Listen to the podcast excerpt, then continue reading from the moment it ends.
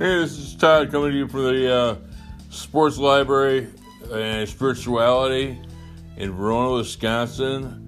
And I just want to say thank you to to Anchor and Spotify for the uh, the chance to be the chance to have a podcast. And I would like to also say thank you to the listeners too. Thank you.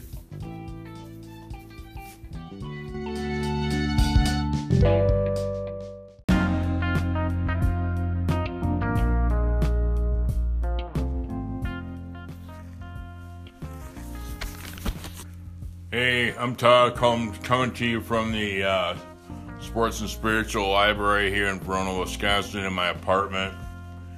And I got my co producer right alongside me, the Gata. And I'm going to be doing the uh, Packers Pride.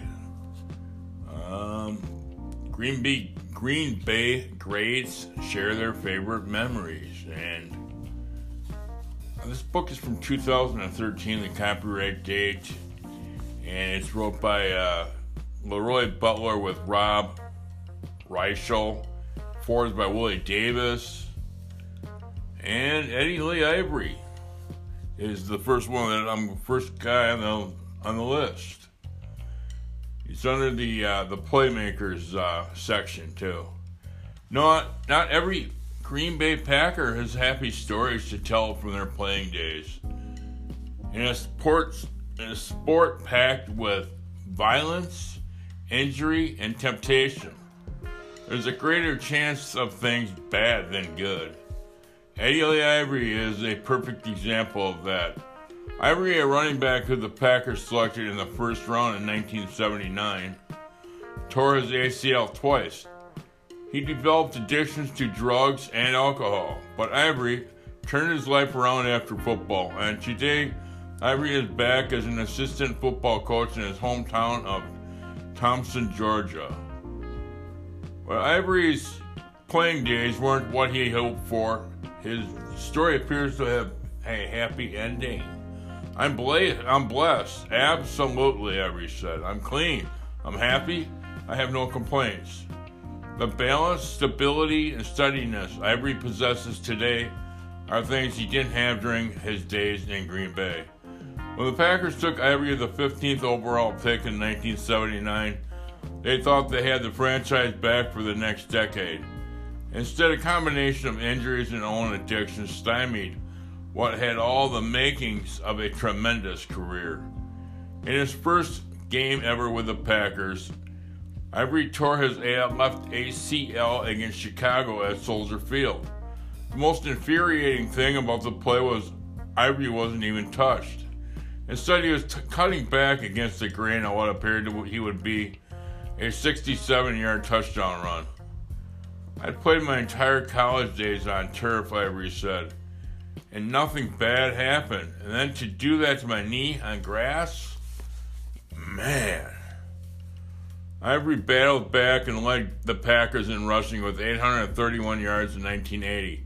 But the following season, Ivery experienced deja vu of the worst kind when he again tore up his left knee. For the second time in three seasons, the play happened in Green Bay season opener. It happened against the Chicago Bears, and it happened at Soldier Field. I look back at my career and I think it could have been different if it wasn't for those injuries, Ivery said. But I also know I should have worked harder in the off season. I I took way too much time off, and in that elite league, you can't do that. You know, and that's the thing about the uh, Soldier Field back then is, you know, their turf sucked too, though. That that artificial turf they had, I think they almost think it's grass I think it's like natural grasses. They I think it is here, but it was artificial turf back then. And you know the thing that was, you know, it, it was so. What it came down to was Halas was cheap, and he wanted he wanted to uh, nickel and dime everything. You know, and it was like Mike Ditka said. He's, you know, when he was in a contract hold all with him, he said that Halas through freaking penny or threw nickels around like they're manhole covers. And that's what he tried to do. He tried to skimp on the turf too, and he screwed up a lot of players with their knees.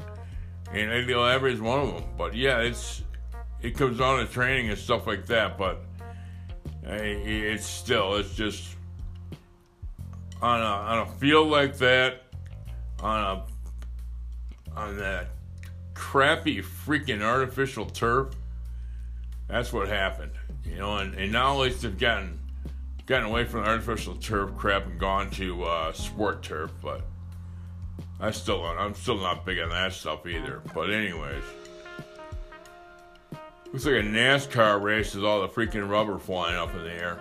I look back at my career and think it could have been different if it wasn't for those injuries, but I also know I should have worked harder in the off season. I took way too much time off. In that elite, elite league, you can't do that. Ivery did go on to lead the Packers in rushing in both strike shortened 1982 seasons with 453 yards and 1985 636 yards and is currently 12th on the Packers all time rushing list. But he was struggling with his addictions too, something that caused him to miss the final eight games of the 83 season and nearly ended his Green Bay career. But Ivery credits then coach Bart Starr for helping him through his problems, even though it wound up being temporary. I was in big time denial, Ivery said, but Bart was like a father figure to me. He called me in his office one day and I couldn't lie to him. I cried in his arms like he was my dad, and he hugged me. And he allowed me to take the time I needed to get my life in order. The Packers sent Ivery to Hazelden Foundation in Minnesota for a 28 day drug treatment program. Back in Green Bay, Starr was fired following the 8 8 season replaced with Forrest Gregg. And when Ivery returned, he was sure his days as a Packer were about to end. When Bart left, I was sure my career with the Packers was over, Ivery said. Two knee surgeries, drug problems, I figured my days were numbered. But with Forrest, it wasn't about that you were what you had done. It was what you could do for me. And he gave me a chance. Ivery played well for Gregg. He led the Packers with six rushing touchdowns in 1984. He led Green Bay with 636 rushing yards in 1985 caught 31 passes for 385 yards in 1986. Ivery was released after the season and retired in 1987.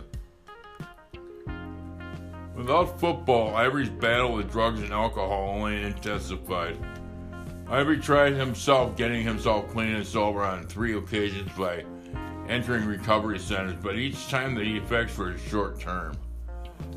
His addictions destroyed his marriage, harmed other relationships, left him downright miserable. So in the fall of 1998, Ivery knew he could really no, only had two options. So in the fall of 1998, Ivery knew he really had only had two options. It was either beat this thing or go six feet under, Ivery said. And I wasn't ready to go six feet under. So for the first time in Ivery's life, he seriously committed to getting better. Instead of the 30 day programs he previously took part in, he spent 14 months at Oakhurst, Oakhurst Recovery Center in Decatur, Georgia. When it was finished, Ivery felt like a new man. One with a new lease on life. One day, one ready to make the most of his second chance. Today he's doing exactly that. Ivery worked for eight years as an assistant strength and conditioning coach at his alma mater, Georgia Tech. He remarried and had a daughter. He turned his life around. I always felt without drugs and alcohol, you couldn't have a good time, Ivery said. But just around being around young kids and young people has kept me young. And doing what I'm doing doesn't feel like work anymore. One of the things I always had a passion for was sports, and now it's my job too. Ivery has all gotten Ivery has also gotten out in the community and shared his story. It's certainly not the story Packer Nation hoped for what Green Bay drafted Ivery. But in the end of the day, Ivery's fairy tale has had a happy ending. The one thing I try and share with them is there is going to be a lot of peer pressure, Ivery said. But you don't have to do what are but you don't have to do what others are doing. Three things can happen when you get involved with drugs and alcohol jails, institutions, and death. And not necessarily in that order. If I can help one person, then going out and speaking is worth it. Alright. Well, I remember that. And like I said, I talked about, said about the uh, artificial turf crap back then, you know, and in that era, it, it, it the turf bugaboo got a lot of folks, got a lot of knees, I should say, and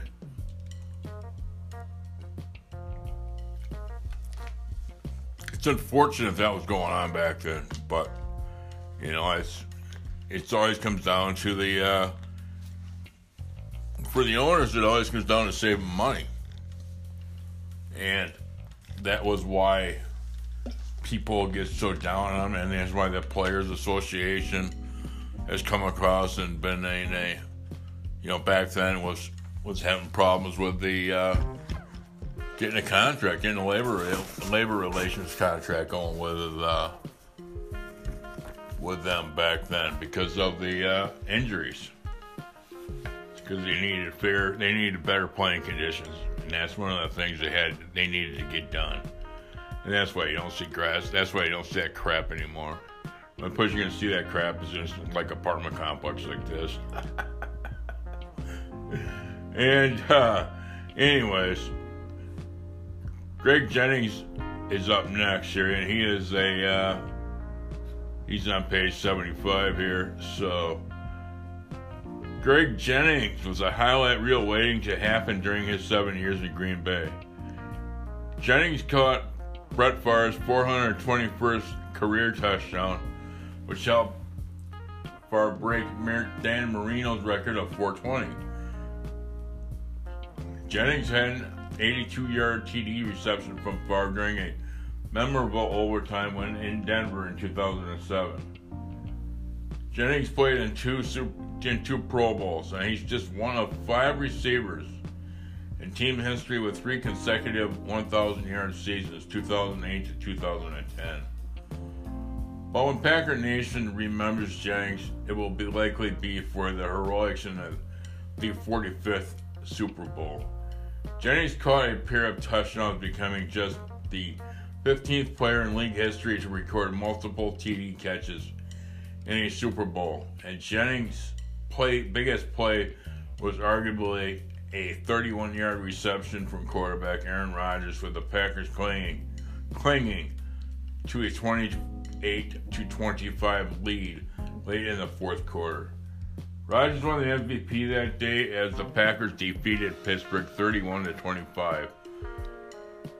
But Green Bay would never have claimed its third NFL title, 13th NFL title, without the performance of Jennings. When you're humble, when you're humble, God gives you favor with men and he'll raise you up. Jennings said the night the Packers became a Super Bowl champs. He definitely raised this team up. We took full advantage of this game and this opportunity. We overcame some adversity even within even within the game. It kind of defines our season. We are a team with a certain dynamic that a lot of teams don't have. What separated us from the other 31 teams was that dynamic.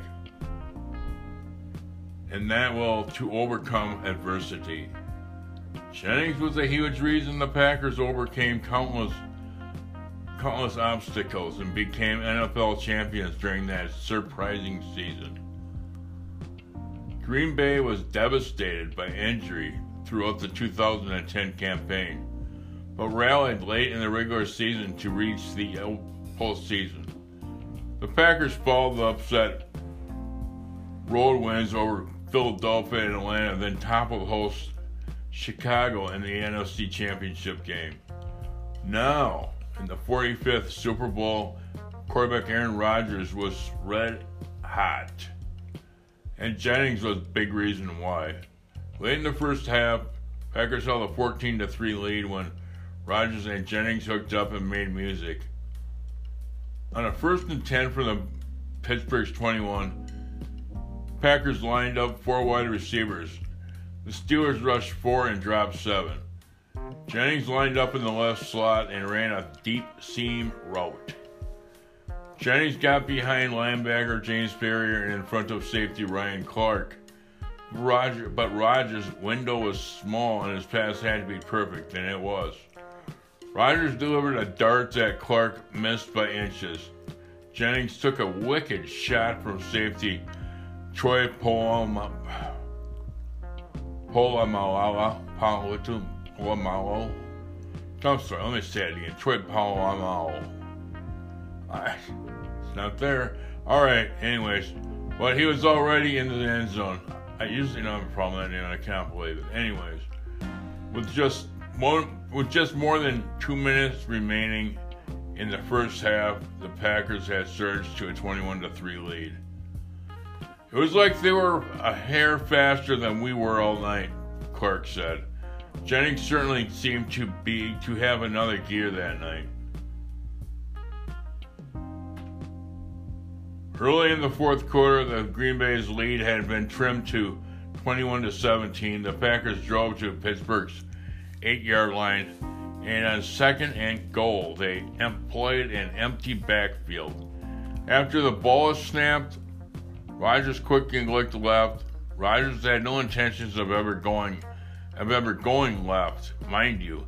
He was simply trying to get Polamalu the NFL's Defensive Player of the Year, to drift that way.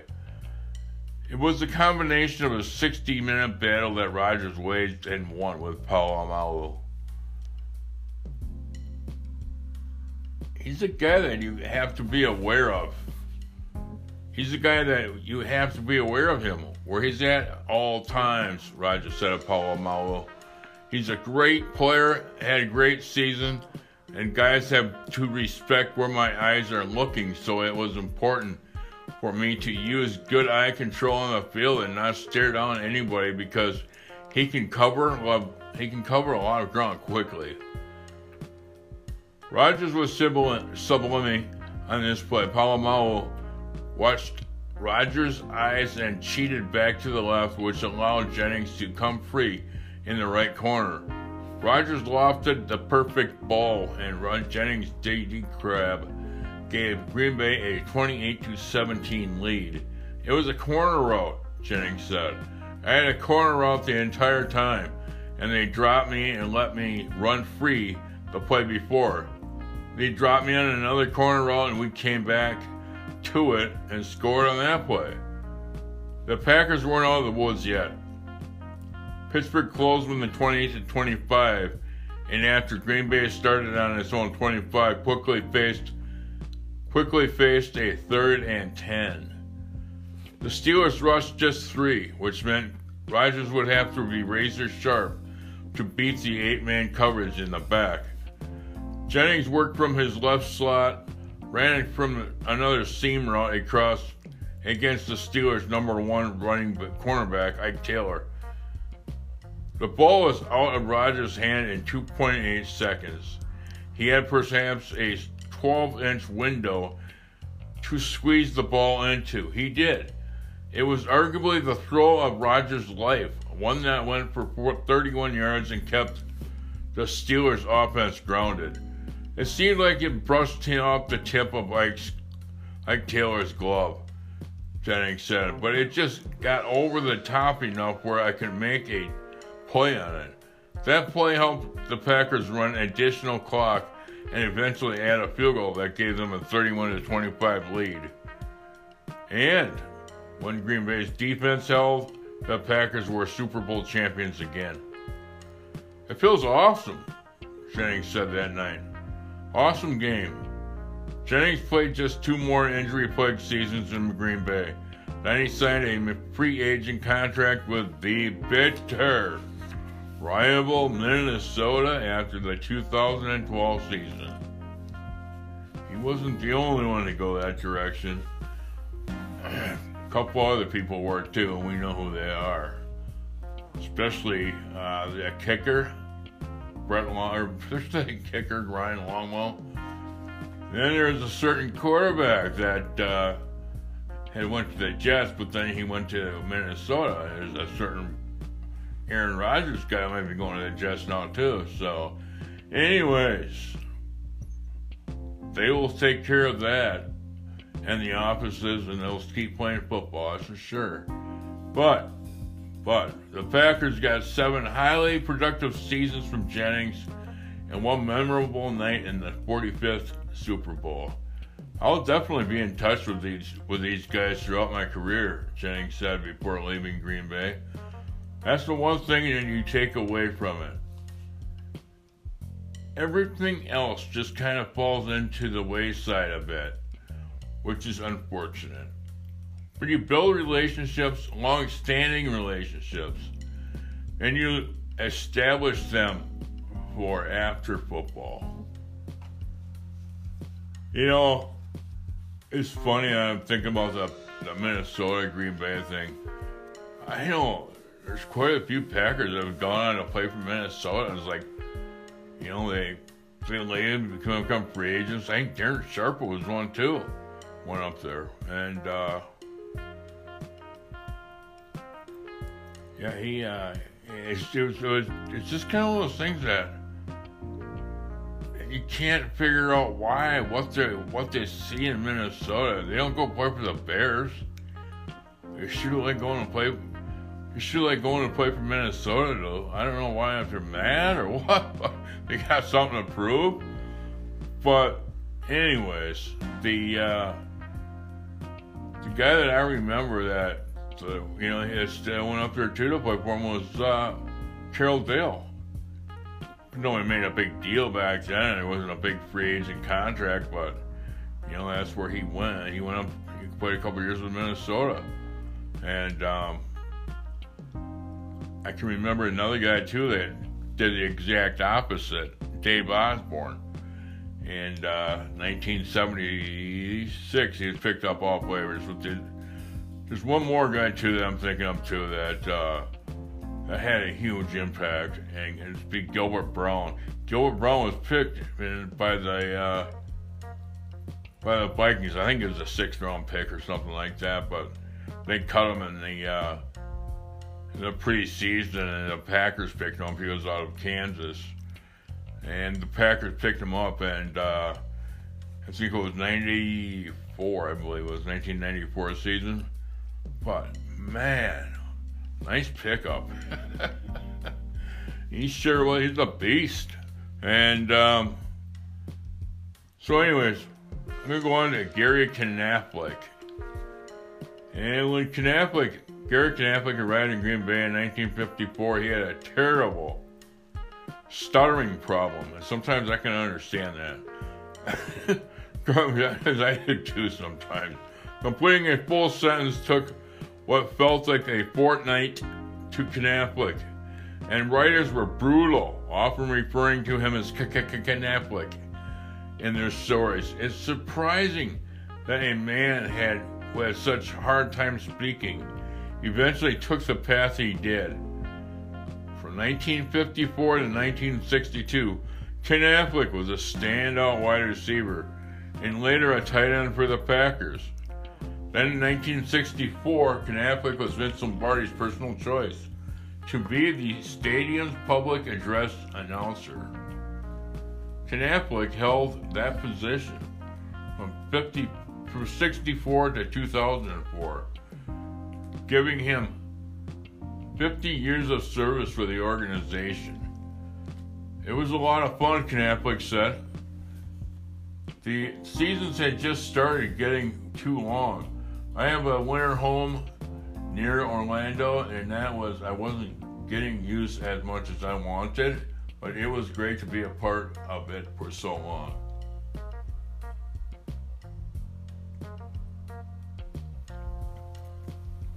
Yeah, that's a uh, was tremendous. tremendous man. And um, I never knew he was the. I never knew he even played for the Packers. I decided. I didn't know about that back then because he had been on some teams that weren't so good. And at the end, his teams were the teams were good that he was on. But if it weren't for a bad hamstring injury, Knafelc probably would never have become a member of the Packers.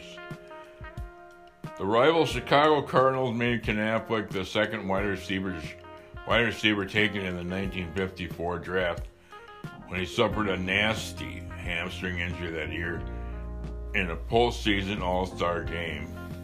The Cardinals released him. The Packers were more than happy to claim Knafelc, and by 1955 he was one of Green Bay's starting wide receivers. At 6 foot 4, 220 pounds with a 10-3 second 10-3 second speed and then 100 yard dash. Knafelc had a fantastic combination of size and speed and enjoyed some terrific moments in Green Bay.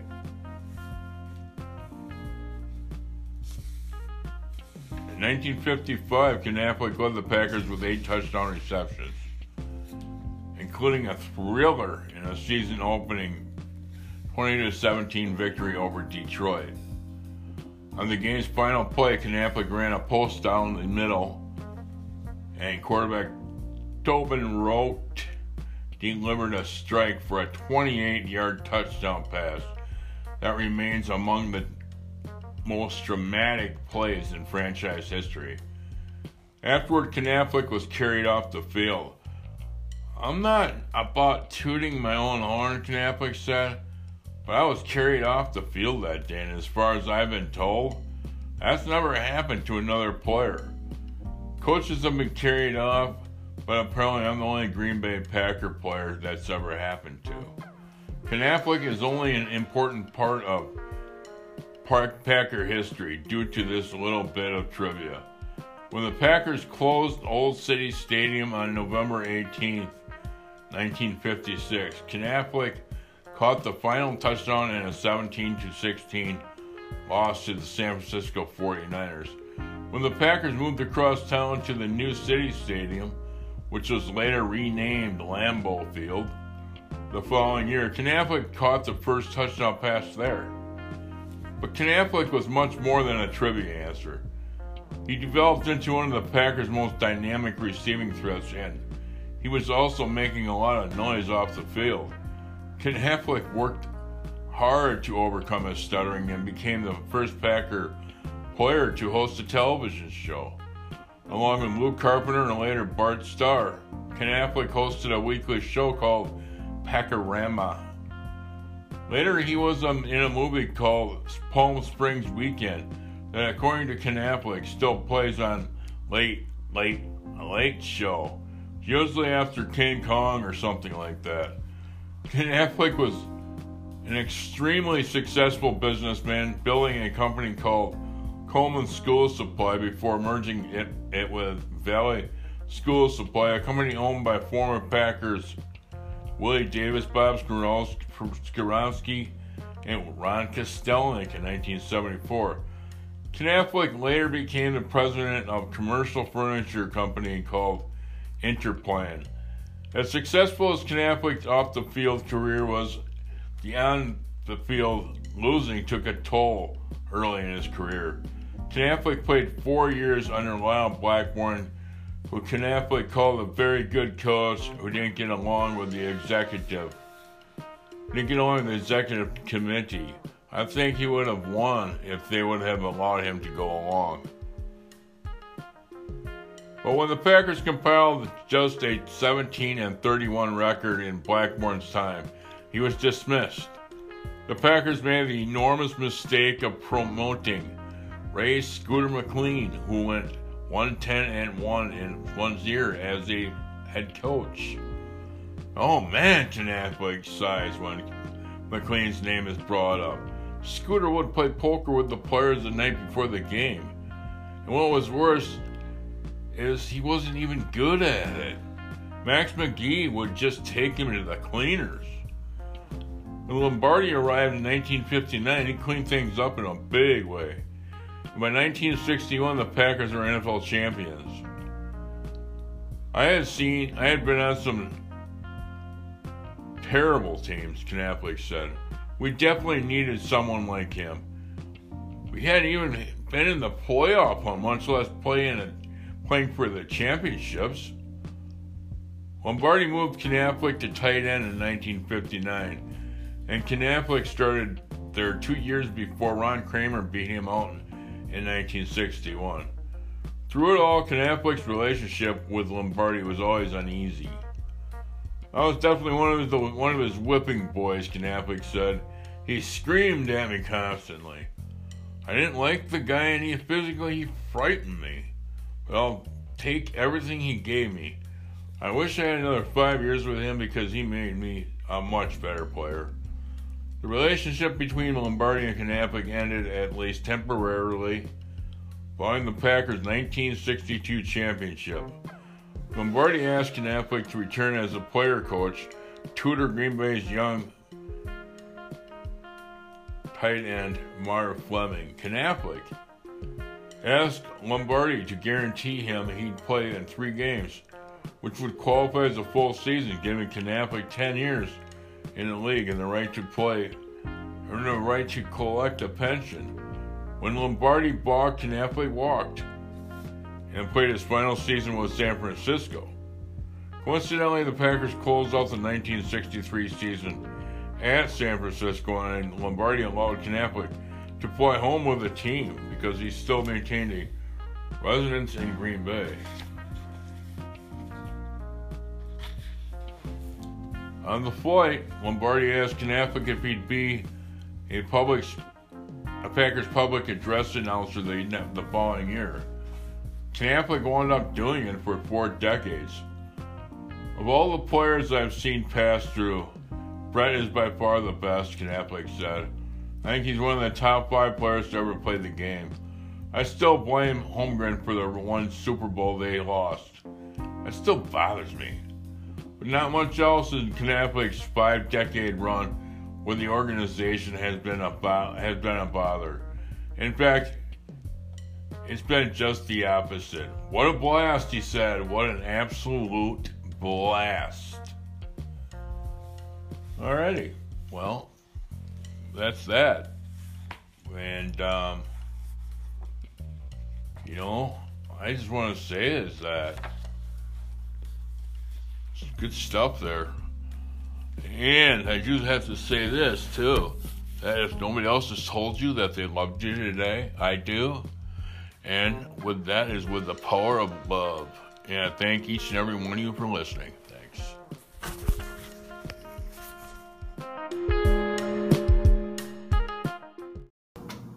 It's Todd coming to you.